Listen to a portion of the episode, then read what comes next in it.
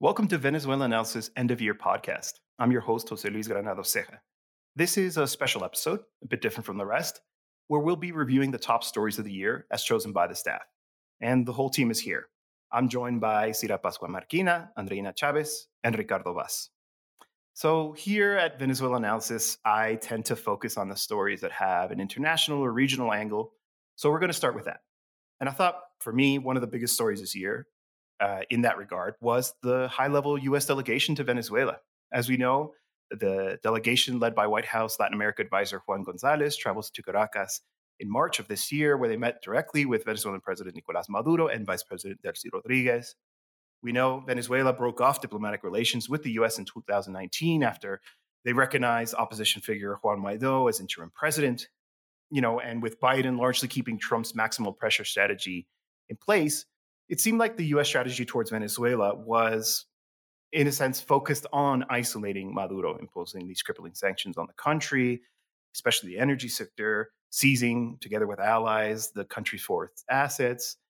And I think one of the ways that we could sum up the March visit is by pointing out that this is essentially a collapse of that strategy. How are you trying to isolate somebody and then meeting with them? We know that this meeting was actually followed by a subsequent one in June that was more focused around the US citizens that were in Venezuelan custody. Uh, but nonetheless, it was two high level delegations. And I think that if these delegations to Venezuela by the US were a fatal blow to the Interinato, right? We know Juan Guaido wasn't even invited. He wasn't even told of the meetings. Certainly the first one, he was told the morning of that it was happening and didn't even have a chance to meet with the US delegation, some president, right? But anyway, if that was the fatal blow, then I think the trip to the COP27 in Sharm el Sheikh in some ways was the death rattle of the Interinato. You know, we saw Maduro being sought out by French President Emmanuel Macron, shaking hands with US climate envoy John Kerry, even if Washington tried to play down the event. Far from being isolated, Maduro was once again on center stage, representing Venezuela as he should as a democratically elected president you know, the proxy war in Ukraine has really forced imperialism to suspend certain aspects of its hybrid war in Venezuela. This is the result of that. And, you know, I think it's important to point out that the end of the isolation of the Maduro government is due to changes in the region. We've seen leftists and progressives elected in contests throughout the hemisphere, and that means that imperialism now has fewer allies who will tolerate or even facilitate their interference in Venezuela. So, I know personally, I, I feel a certain sense of anti imperialist pride to see that US strategy fail. But can it be said that Venezuela has triumphed? Thoughts? I think it depends a bit on what we define by triumph. If we're talking simply about this uh, maximum pressure, make Venezuela a pariah state, then certainly it has triumphed. Nobody even dares to call uh, Guaido president anymore. I mean, except his acolytes. I remember in the beginning of the Trump strategy, we had these idiotic statements by then Secretary of State Mike Pompeo referring to Maduro as the former president of Venezuela, that as if that would magically change reality on the ground. So, in that sense, uh, it, it, it's kind of uh, discourse catching up to reality because for all the the talk and all the international tours that Guaido had got to do, reality on the ground was always that Maduro was in charge in, in, in the meaningful sense of the word. He is the elected president. The government, in all these difficulties, which I'm sure we'll discuss, was uh, the one paying wages and handling security and, and all the things that are associated with the state. So, in the sense, now you get to see this victory lap by the Maduro government kind of rubbing in everyone's faces that you tried to to oust us and you failed. Whereas that amounts to a triumph, we'll, we'll have to see because these very harsh sanctions are still in place. We'll, I'm sure we'll dedicate a lot of time to that.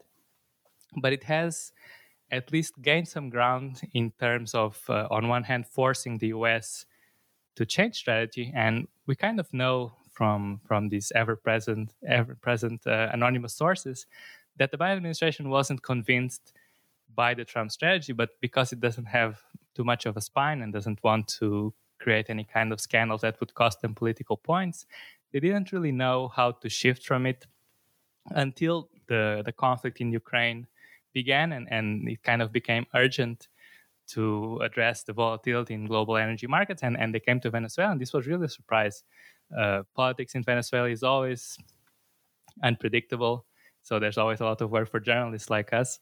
But this even by that standard was very surprising when we found out that there was a us delegation on its way to venezuela. So to sum up i think some progress but still a lot of work to be done.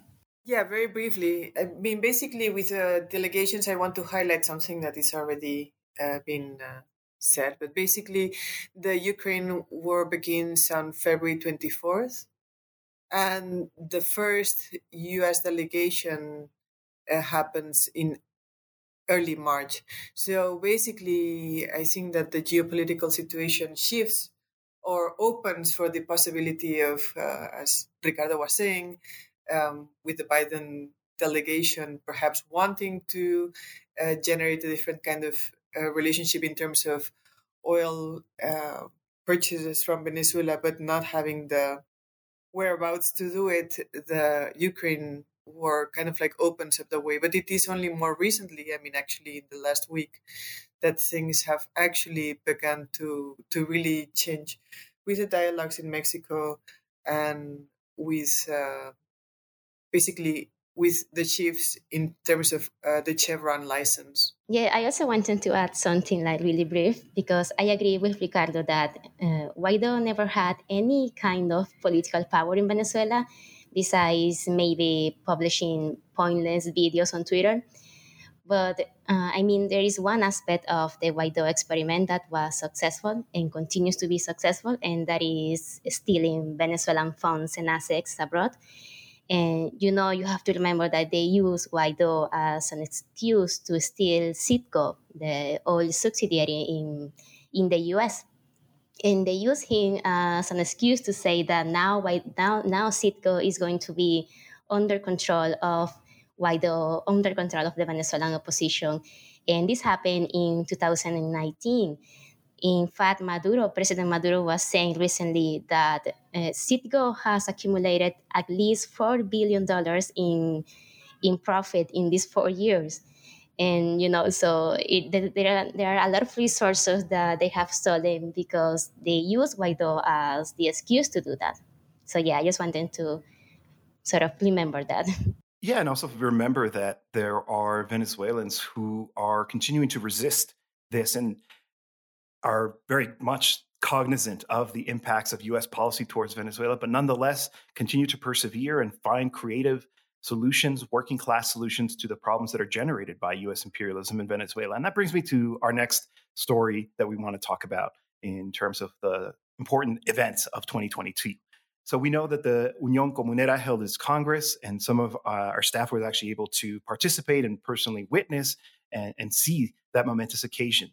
Ricardo, talk to us about the Unión Comunera Congress. Why was it important? Why is this your top story for 2022? Indeed, when we were talking about which stories to select, this was the first one that came to my mind because I think this uh, popular power is perhaps the the topic that's less covered in in the corporate media, and so the one that we make the biggest effort to get it out there so the readers can understand what's going on and and this is in fact a, a key component of, of the bolivarian process you know beyond the geopolitical implications and the anti-imperialism this bottom-up construction is really important. And on the matter of uh, grassroots resistance against the, the us blockade we have published asira has, has been doing some great work in publishing a series of interviews with communes and other popular organizations to understand how this resistance has come from popular organization. So the communard union just just to be brief is an organization bringing together communes across the country to build an alliance on, on a national scale. So, right now, there are between 50 and 60 communes participating. Communes, just, just to recall, were defined by Chavez as the unit cell for the construction of socialism. They are territorial, democratic units of self government. And so, the crisis has meant a lot of setbacks for these types of uh, socialist organization because I mean we have to we have to be self-critical as well. There was a lot of dependence on state resources, which was hurt by the crisis and and then further hampered by sanctions. There was migration, a lot a lot of things, which uh, meant significant step uh, setbacks for for popular power. But then, at some point, these organizations started to get together and realize that if they uh, united and tried to join forces, then they could move forward. So this Congress was very significant in that regard. It was kind of a culmination of a process that was already a couple of years in, in the works. And it was very inspiring for us to, to be there. Uh, I mean, there, there's always a kind of despair that comes into you at some point when you think that uh, perhaps the most advanced elements of what of the socialist project here have faded. But then you you go out and and you see that that's not the case. And even even sometimes we just fall into the same handful of comments that have a lot of projection and it can it can give the illusion that there's nothing else. But then you go to these meet to these meetings and you realize, realize that there's a lot of work being done. There's a lot of uh, very committed activists and militants across the country. Perhaps they're not they don't have a, such a successful communications policy. But one aspect that I'd, I'd highlight from the Communard Union Congress, of course, there's a lot of work ahead, is perhaps some of the the the implications that were apparent just in, in this microcosm. So this brought together some 500 communards from some 50 communes across the country. They gathered in, in El Maizal in, in Lara State, that's kind of northwestern Venezuela and there were rumors that the government and Maduro in particular was not very happy with, but who was then his commune minister, that she was not aware that these very radical and committed hundreds of communards were gathering, and she had no idea that this was going on. So on the spot, or in this day, he actually appointed a new commune minister, someone who's probably more familiar to our audience, Jorge Arreaza, former foreign minister and he came to the Communard Union Congress the next day to salute the Communards and so on. But it kind of highlighted this, uh, what has always been a difficult relationship, a complex relation rather, with the state, which sometimes supports this uh, grassroots construction, but at some time, at some point, also wants to co-opt.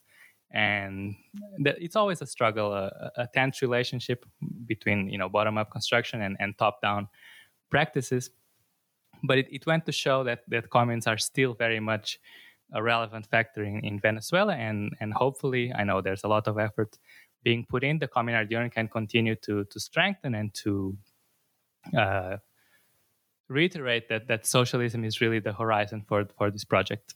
Indeed, uh, the Congress, which um, happened in early March, March third and fourth, fourth, I think, uh, the Congress was really extraordinary and I think that one of the things that stuck to my mind is what Angel Prado, who is the key leader, spokesperson of El Maizal Commune, what he said when he was doing his opening remarks, which were very, really very interesting. He said that uh, basically a few years before, El Maizal had found itself facing both the counter revolution and the calls the reformist what he called the fifth column an internal reformist fifth column. So basically basic, he was highlighting that uh, in the face of the situation with obviously kind of like the imperialist siege on venezuela which has an impact on everybody's life and the historical right, right in venezuela which is very violent in the face of that, but also in the face of a sort of reformist tendency we had, or what he called the fifth column within the government, that they began to reflect on the need to build uh, coordination, uh, space for for different communes to come together. And this is actually very important because the commune basically Chavez in Aló Presidente Teórico number one, which is the first space with where Chavez actually does a big um, kind of like address and reflection on what the commune is. Uh, Chavez said that the commune that stays isolated can actually become counter-revolutionary, and Chavez always emphasized the need to, for communes to bring together. If communes are, and they are indeed, basically the basic cell for building socialism, but you cannot build socialism on an island. So then that's why uh, Chavez called for the actually he talked about the federation of communes as a need uh, and as, as an objective to build the, the post-capitalist uh, communal society So this was a really interesting space. A lot of a lot of uh, interesting um, people from the different communes talking about their experiences, reflections on the political conjuncture, and finally, um, on the second or the the third day, the, the second day, uh, Jorge Arreaza, the who Ricardo was just mentioning, uh, came to the to the Congress and and made some remarks as well. But basically, the objective of the of the uh, Congress was a self-run, and it was a self-run initiative uh, with the objective of strengthening the ties between communes and, in general, strengthening the communal project as a whole. Certainly, nowhere do I feel like socialism is actually on the horizon than when we talk about the communes, when we talk about the efforts the grassroots efforts in Venezuela to truly build a different kind of society, different kinds of social relations. It, it's truly incredible. And, and I can't help but think about this character on Twitter who was trolling our account a few days ago, you know, talking about how, you know, Venezuela analysis is a bunch of stooges and all we do is uh, toe the government line when obviously what we try to do principally is to amplify the voices of the Bolivarian grassroots, the people who are are deeply engaged in this process of actually building socialism and under incredibly difficult circumstances. No one like Venezuelans understand imperialism and its actions to try to dominate a country. And so um, I think it's incredible the work that we've been able to do and, and the work that we did around the Congress also really trying to uh, amplify the voices so that people understand that, that that this is a very real process of construction to build socialism in Venezuela. And I want to stay on this topic of grassroots mobilization to move on to our next uh, topic of 2020, of 2022. So, Cira, you were mentioning that for you, the big story this year was the mobilization of Venezuelan women and their allies, the feminist march that happened not too long ago in September. Talk to us about this event. On September 28th, uh, thousands of Venezuelan women took the streets of Caracas uh, for the depenalization, decriminalization of abortion. I guess I should give a little bit of a context first. Uh, basically, uh, well, September 28th is actually the day for access to safe abortion, and in Venezuela, uh, abortion is criminalized with uh, basically a penal code that is about 100 years old, and uh, the criminalization of abortion in Venezuela is really uh, on the continent is basically with Paraguay and Guatemala as the most retrograde uh, legislation when it comes to sexual and reproductive rights. So um, Venezuela's anti-abortion uh, legislation basically bans abortion, including in cases of rape, of incest, of fetus inviolability. And uh, there are four articles in the penal code that basically establish that uh, a person who carries out an abortion will have will get six months to two years in prison, and a person who a doctor or a person who helps in the process will uh, face one to three years in jail. So basically, and this is, as I was saying, the, the Venezuelan penal code dates back to the earlier to, earlier 20th century, and that's where we have these. Uh, that's how we inherit this very backward legislation. Of course, which women can abort here in clandestine conditions. There are organizations of women who accompany or basically offer information to women to explain to them how they can have uh, the interruption of a, an, a, pregnancy. But the truth is that uh, the high mm, maternity mortality in Venezuela is the, the mortality is higher than in the rest of the region. There are many child mothers and uh, there are many many unwanted pregnancies so basically this is kind of like the context it's a it's a context of a struggle that we are that we are in right now. On March 28th, as I was saying, well, thousands of women we and men too, uh, we went to the streets for the decriminalization of abortion. Like last year, we also had a very large march last year. This march was uh, is mostly Chavista, but it brings together different sectors that are not Chavista. So this is actually, interestingly, a dispute or a battle that is being fought within Chavismo as well as with some allies that are outside of Chavismo but are that identify themselves as left. And particularly in this march, um, one of our big objectives was to make it be seen that we there is a proposal for a new organic law.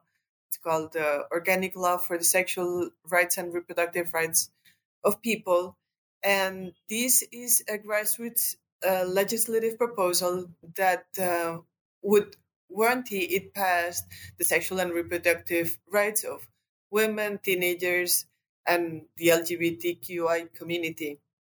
What uh, this law does is open up the what it would do is that it would open up for sexual education, access to contraceptives, and it would eliminate the four um, articles in the penal code that criminalize abortion. Now, this is a proposal, a law proposal, and because Venezuela is a participative and protagonic uh, democracy, there is a channel so that the people can propose a law to the National Assembly. We have to gather 22,000 sign- well, almost 22,000 signatures so that the law proposal will enter for first debate in the National Assembly. And then, of course, the National Assembly would vote in favor or against it. Up to now, we have 10,000 uh, signatures collected, and uh, we are we continue in this struggle to depenalize uh, abortion in Venezuela. I'm wondering why you consider this to be a major event. Do you consider that perhaps there was a change in the balance of forces as a result of this mobilization? We know these kinds of protests and, and mobilizations are, are constant present in Venezuela. What set this one apart for you? Well, basically, this mobilization, as I said, it it happened last year. It was large. This this year, it's been growing. Basically, I think that there the the struggle for the, the decriminalization of abortion is growing. This is a this is a basically a continental struggle, right? Uh, basically, uh, in the con- in the whole, I mean, it's a global struggle, but uh, basically, in the last few years, we have seen these these marches and movements for the sexual and reproductive rights of women growing in the continent.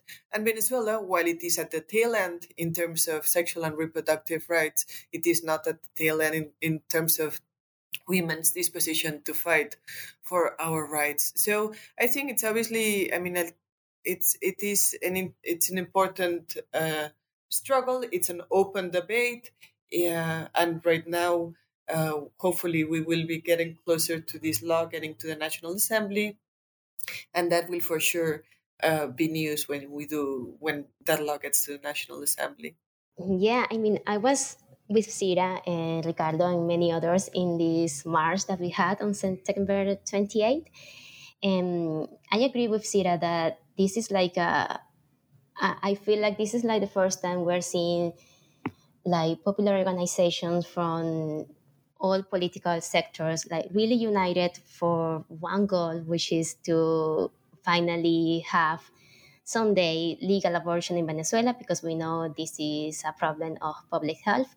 Uh, many activists who are very dedicated to this issue have reminded us time and again that abortion uh, continues to be like one of the main causes of uh, maternal mortality in Venezuela. Like a lot of women are dying because of this, and there's also a huge problematic because many teenage girls are there's an increase in pregnancy in teenage girls. So we are we also have to tackle that. Um, and you know the, these past few days i've been talking a lot with some of these uh, amazing activists, feminist activists in Venezuela. And something that they they are always saying is that Venezuela doesn't have any data about abortion, like official data about how many abortions are happening or how many women are dying because they're having unsafe abortions since 2016. So this is this is really uh, this is awful because how do you create public policies to uh, to prevent these things from happening if you don't have any data, if you don't have any data available about this problem. So, yeah, I think there are a lot of things about this issue of sexual and reproductive rights and abortion that, that we truly need to to talk about more and debate more in Venezuela and in the whole continent. Yeah, j- just a quick comment on on this matter, because uh, feminist movements have grown a lot in, in recent years, and not not just on the issue of abortion, which has of course been very active, as as Cira and Andreina were just describing, but also others. For example, the the fight against uh, to, the fight to eliminate violence against women, which is also a very serious problem. There there's a what's called a femicide monitor tracking all the cases of uh, people who who assassinate their their wives or, or their partners and using that because as andreina was saying there's a bit of a a shortcoming in terms of data collection from the state. So independently people are, are collecting data to kind of pressure the state institutions to to to respond. And the other thing just just very briefly that Cira mentioned in the beginning but i think it's worth highlighting is that feminist movement somehow understood that it, it's not a dilemma of whether you are Chavista or not, or whether you support the government in everything you do.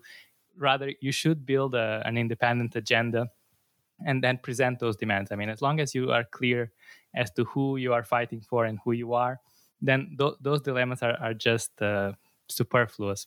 So, in that sense, they were very feminist movements were, were very active during the the pandemic, for example, while everybody else was in a bit of a of a coma, not knowing what to do, they continued to organize and, and push forward their agenda, and I think that's been very inspiring to see. You know, this conversation makes me think of this slogan that you hear on the streets, certainly a lot in these demonstrations Ni la tierra ni nuestros cuerpos son territorios de conquistas, nor our bodies nor our territories are lands or territories for conquest. And I think in a lot of ways, it's important to highlight precisely that the struggle for autonomy is also uh, a personal struggle. And I think this is one of the, the issues that, that best highlights the need to uh, defend that principle precisely.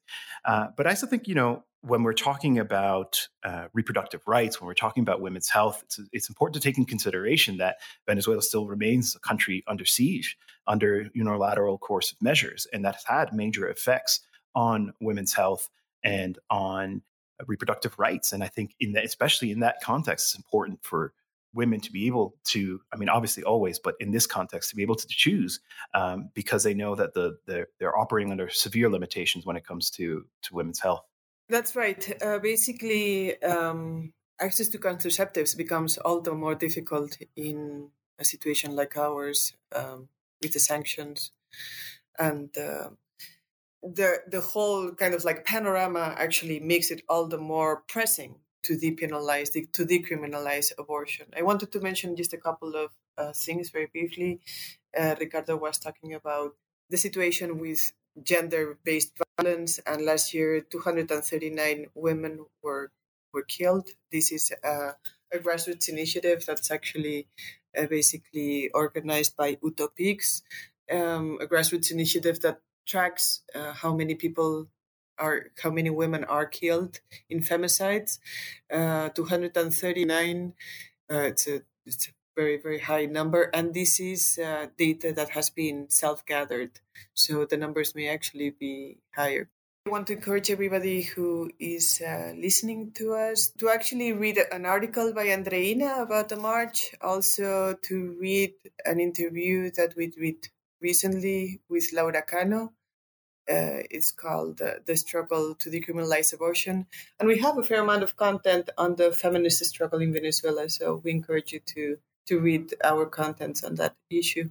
So we were talking just about, about the impact of sanctions. And obviously, this is the issue every year, unfortunately. It, we continue to see the application of these unilateral coercive measures and all the negative impacts that it, that it implies. It's one of the topics that we cover extensively. I think it's one of the things where we have a responsibility to highlight because people in the global north need to understand that sanctions sound like this you know soft term the soft power exercise but it, the reality is, is that it's incredibly punishing it has deadly consequences for the people who are the victims of US sanctions. So that brings us to our final story that we wanted to look at, which is the situation of the Venezuelan economy and the impact of sanctions. You know, there's been this talk of Venezuela going through somewhat of an economic recovery. We know there's been a certain liberalization me- uh, measures that have been put into place. We've seen a de facto dollarization of the economy. And obviously, this all has impacts on the working class and campesino population of Venezuela. And Andreina Chavez is our resident expert on this. Honestly, sometimes I'm really quite impressed at how she's able to capture these news stories on the topic, which are very difficult to try to digest, but also make it very understandable and tying it into the reality in Venezuela. So, Andreina, talk to us about this. Talk to us about the economy, about sanctions, and what it all means. Thank you, Jose Luis. And it's so good to listen to everyone, you know, analyzing everything about Venezuela, especially about communes and feminism. And before I begin, I just wanted to thank Jose Luis for because he has made this podcast possible for a year, and he has produced so many amazing episodes. And so I just want to invite everyone who is listening to please uh, listen to every episode of the podcast and to not miss it next year because this is truly like the easiest way to find out everything that is going on in Venezuela and to actually hear what's going on from the people that are on the ground. So yes, thank you, Jose Luis. And now about the new story that I'm going to talk about. It is it is the economy and sanctions against Venezuela. And I just want to clarify that, of course, uh, talking about this topic is very complex, and so I'm going to try to say something like like very quick, and maybe everyone can join me later and explain more about it. So I think I need to begin with Chevron because this is like the most important story of the moment. So Chevron is being granted a limited license uh, for about six months to resume oil operations in Venezuela, and they can actually take that oil to the United States and only to the United States. This happened on November 26, right after the Venezuelan government sat down once again to talk with one sector of the Venezuelan opposition in Mexico. And you know, Washington presented this new license given to Chevron as a as a positive consequence of the Mexico talks. And, you know, it was presented as if they were easing sanctions against Venezuela, and none of that is true. The truth is, Chevron had been lobbying Washington for a license to produce and sell Venezuelan oil for a very long time. So, this is a corporation that has major oil projects in Venezuela and for almost three years, it hasn't been able to produce or collect any profit because of the sanctions against Venezuela's oil industry. So, you know, if you think about it, framing this license given to Chevron in the context of political talks between the Maduro government and the opposition is just a way of hiding that this is Washington helping Chevron obtain what it wants and making it look like they are easing sanctions against Venezuela without really doing it because Venezuela's economy and especially the oil industry is still completely under sanctions, completely blocked, and the Venezuelan people are still suffering from that. Like we still have uh, a huge migrant population, huge amount of people that left the country because because of the, the economic crisis, and although some people are coming back, the reality is that the majority can come back because we still don't have the conditions, the economic conditions to welcome all these people. So, and in fact, uh, we still don't know how much Venezuela will get from Chevron resuming oil operations because the license establishes like several conditions to block any profit for the Venezuelan government, for the Venezuelan state. So, um, but you know, although Venezuela has uh, President Maduro has welcomed the license, and we already saw Venezuelan state oil company PDVSA and Chevron signing contracts about oil extraction. So there's a chance that we we might find out next year if Venezuela is actually going to have any uh, profit from this, and a lot of people are saying that that's probably the case because the Venezuelan government has some leverage to negotiate like conditions that are better for the Venezuelan people. So there's hope there. Um, but you know, President Maduro was actually speaking to the press only a few days ago, and he said that the Chevron license was a step in the right direction, but that was it. I mean, it's not it's not something huge. The country's main demand continues to be eliminating all sanctions and the return of all the stolen funds and assets so the country can actually begin uh, a sustainable economic recovery. And what that brings me to the economy. Uh, so I think everybody knows that since last year, Venezuela has seen a small yet important economic stabilization after a long and still going economic crisis. And this is despite the country still being under sanctions. So last year, the country's GDP increased, inflation came down to single digits for the first time in many years. Just last April, uh, several financial institutions were predicting that Venezuela's economy will grow even more, you know, even up to 20% this year.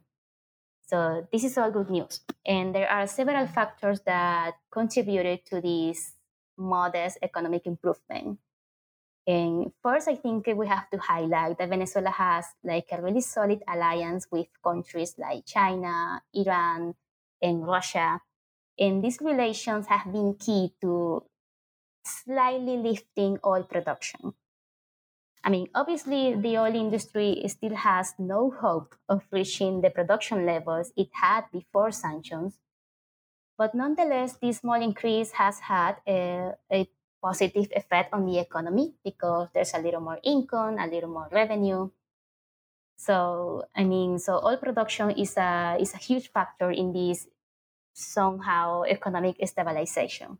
But besides oil production going up a little, the government has also taken some, let's say, interesting measures, interesting economic measures. Um, I say interesting because basically this is like a liberalization of the economy. They have removed taxes on some imports, uh, lift price, price and exchange controls, and, and you know with the extension of wages, the country is more or less dollar, dollarized now. Like we, you can use dollars to do anything here now. So the economic liberalization, and especially the fact that we are now a dollarized economy, have brought like new new dynamics into the country. We have now some sectors of the population who have privileged access to dollars and they have taken advantage of the tax exemptions to buy goods and to sell them in Venezuela.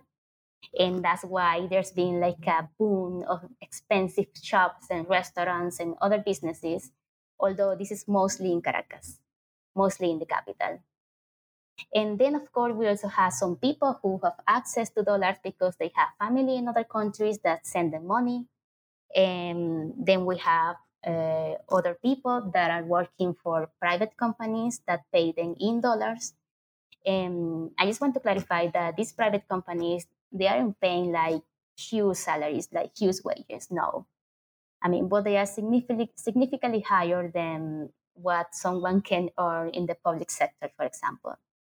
Uh, and there's also a really downside about the about working for private companies, which is that people are sort of like being forced to sacrifice some benefits, like social security, for example.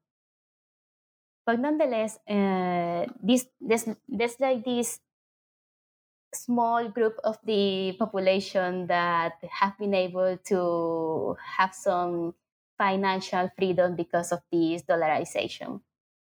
Now we have we also have the public sec- sector employees, and you know the public sector employees are the ones who have complained the most, and with good reason, about dollarization because they don't receive wages in dollars, and their salaries are not being increased to compensate for that. So most of them have to rely on second jobs or you know do any anything else so they can actually afford to buy food and to improve their conditions. And in general, besides the public sector employees, in general, the Venezuela population doesn't have access to dollars. And they haven't been able to improve their living conditions in any significant way, despite this small economic recovery that we're seeing. So all these liberal measures taken by the government, they have brought some life into the economy, but they have also increased social inequality. So, I mean, there's a lot I can say about social inequality, but I don't want to uh, talk about this alone. So I think I'm going to leave it here so we can all give our analysis about this so-called economic stabilization and especially the social inequality that we are seeing now. Yeah, this was a, a great summary or even a great double summary by Andreina on, on sanctions and the economy. Indeed, the economy, uh, we call them interesting measures in terms of, you know, liberalization and so on. But they might be unusual here in, in this context and all that we're used to. But if we look at them from a distance, they are very orthodox measures when it comes to what countries do in, time, in, in times of economic crisis. And indeed, it, there is a worry that there is an economic recovery. It's very visible, but it's very unequally distributed. But maybe I'll, I'll leave the the comments on, on the economy and, and uh, worrying inequality to Cira and go back to, to sanctions that uh, Andreina made a, a very good summary, but I just wanted to to add some complementary bits. First of all, I think I don't need permission to plug in our own content in our own podcast.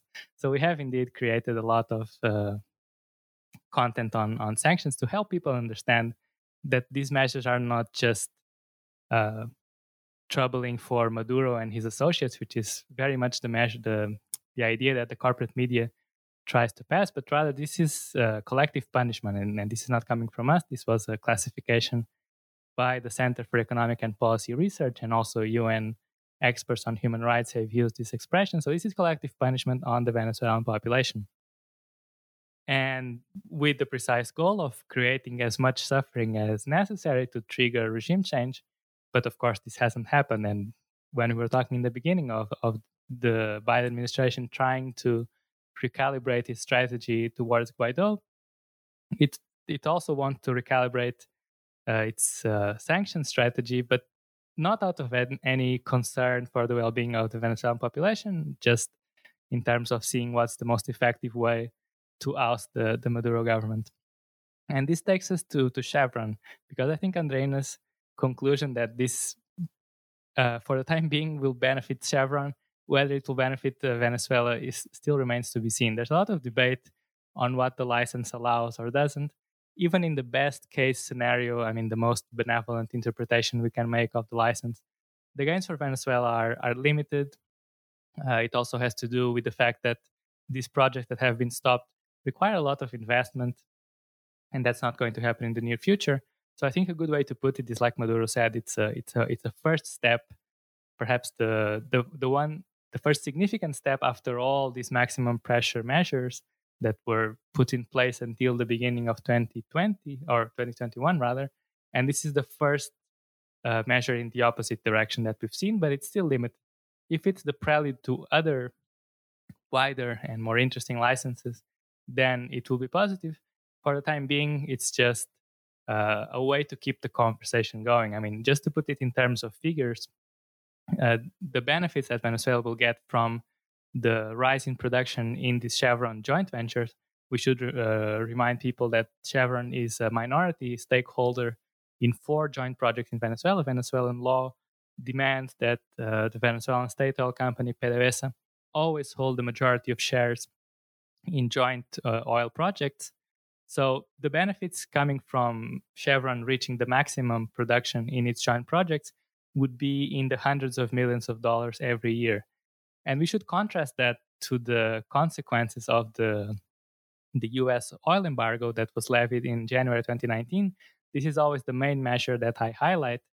And this, uh, assuming uh, oil prices at around $60 a, bar- a barrel, of course, this is much higher right now, this causes damages uh, or lost income around 11 billion a year. So we should take into account just how hard the Venezuelan economy and the oil industry has been hit by these measures, and just how uh, not that significant the Chevron license can be in that context. There's still a long way to go, and then uh, maybe we'll get into this when we talk about the what's what's to come in 2023, what all the different actors are, are looking for in, in this negotiation with, with elections in, in the horizon. But it's important, and that's something that we always try to uh, address when, when it's misreported in, in the corporate media, that sanctions are still essentially all, all in place and causing a lot of damage to, to the Venezuelan population, to the Venezuelan people, despite this uh, modest economic recovery that we have been talking about. First, I want to second what Andreina was saying about Jose Luis's work. Uh, it's really extraordinary. So, thank you, Jose Luis. And also want to remind everybody who's listening to us that we are in the midst of a fundraiser, of our annual fundraiser. So, uh, support Venezuela analysis. I want to uh, basically go along what uh, Ricardo was mentioning it in relation to sanctions. Basically, the amount of money that Venezuela has lost uh, through this criminal policy of the U.S. is between 20 and 30 billion dollars up to now, uh, between basically uh, money in banks and assets. So it's really extraordinary. I wanted to highlight that, of course, the impact of this is not only on the government, but mostly on the lives and bodies of people here in Venezuela. And we have indeed been being um, visiting some of some of the communes that are building an alternative in a project that we call communal resistance that really should be called communal resistance and and the construction of a new society because one of the interesting things about Venezuelans is that they are not uh, they don't assume themselves as victims but uh, many Venezuelans most Venezuelans uh, assume themselves as subjects of transformation I wanted to highlight that, and then I wanted to go very quickly back to the issue with uh, economic recovery, which indeed in Caracas, especially in the center of Caracas, is very visible. Um, just last week, I went to the east of Caracas, which is the richest part of town, because I had a dentist appointment there. I generally don't go there, and um, the dentist is near. Um, I don't know what to call it, a super um, extraordinary store, luxury store that's called Avanti. And I actually popped in, and it's full of Louis Vuitton uh, purses and and and all sorts of other extraordinarily expensive things like televisions, TV sets in the hundreds of thousands of dollars, and right next to it, there's car dealerships for with Ferrari and Hummer cars. So the economic recovery is indeed very unequal. Um, I think it has to do uh, to a great degree with the kinds of policies that have been promoted. Um, uh, were those the only possible policies that could be promoted or not? Uh, well, that's up for debate, no? but the restriction of wages, the liberalization of prices and the exchange rate, and the lifting of taxes on imports has really created a situation where, well, the rich are getting richer and the poor are not coming out of the pretty dire situation in which uh, they were a, f- a few months or years ago. I just wanted to highlight that, but I do want to highlight it again with uh, kind of like an eye on on hope uh, because uh, we do see that Venezuelan people are struggling and are building alternate an alternative society through communes uh, with many things stacked against themselves, but uh, with the intention and commitment to build a better world. And to be honest, that hope expresses itself internationally. As someone, as the only staff member who isn't based in Venezuela, I'm constantly talking to my colleagues and comrades here in Mexico about our need to pay attention to what's happening in Venezuela. They are still charting the course, they're still helping us serve as a guiding light in terms of what needs to be done and what can be done. And so we wanted to close this special episode with a really brief discussion about what to expect in 2023. So, you know, we're not politólogos, opinologos, as they say, who peer into their crystal ball and trying to predict what's going to happen, but we do know that there's going to be certain things that are, are going to come up, even though, you know, Venezuela is one of the hardest countries to predict what's going to happen with things happening so quickly. But nonetheless, we wanted to have this conversation. And I wanted to, we talked a little bit about economic recovery, but I wanted to talk very briefly about that uh, and what it implies for the next year. I'm kind of convinced that we're unlikely to see any kind of substantial sanctions relief until there are elections. I think it's part of the US strategy to try to put off any kind of sanctions relief until there is elections because sanctions relief would boost the economy and that would boost the fortunes of the Maduro government and the US is looking to do everything it can to prevent that from happening. And so it's going to be a very tough road up ahead uh, in in that regard. It makes me worried because uh, I think history has shown us that the U.S. is perfectly capable of continuing to inflict this kind of collective punishment in order to secure its objectives. We saw it in Nicaragua with uh, in the 90s with the defeat of the Sandinista government there uh, many years ago, and I think it was very much driven by U.S. policy that was seeking to make life as difficult as possible as possible for the population in order to you know secure legitimacy through the ballot box as they did with the election of the opposition there and I think something similar is, is, is set to happen in Venezuela in terms of trying to deny any kind of relief in order to favor the opposition's chances in the elections, which we know are just around the corner. So, uh, real brief, I want to hear from people. What do you think is going to be the major things on the calendar in 2023? So, Jose Luis, I think what you were saying is absolutely correct because, I mean, sanctions are still blocking any possibility for sustainable economic recovery in Venezuela. And there are no signs of sanctions going nowhere in the near future.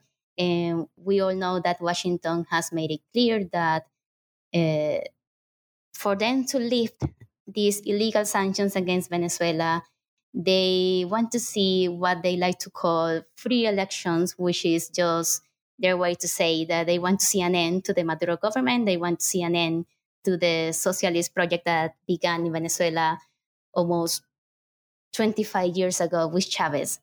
So, one of the main things we're going to see in 2023 is, of course, this debate about elections. We know that Venezuela is going to have presidential elections because that is what it says in the constitution.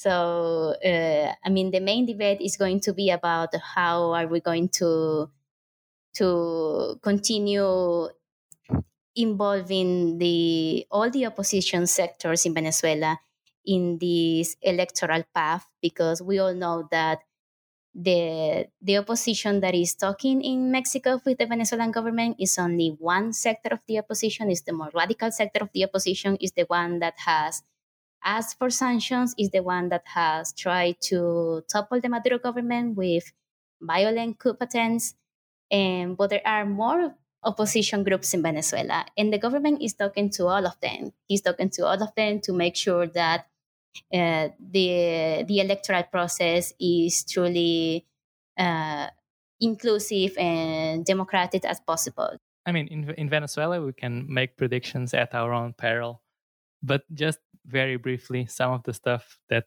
I'm keeping an eye on for 2023 the predictions are that economic recovery is going to continue, but there are some warning signs. For example, there's been significant currency devaluation in the last couple of months.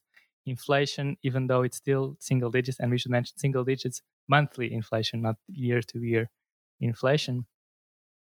And it remains to be seen whether uh, it, it will remain stable or if at some point the government will be faced with this dilemma where it has to either reintroduce regulation which will uh, kind of antagonize a private sector that has been more or less on board with everything that's been implemented in, in recent times. So that's something to keep an eye on, assuming that the global sanctions context is still uh, unchanged, which is, uh, at least for a time being, the most likely scenario.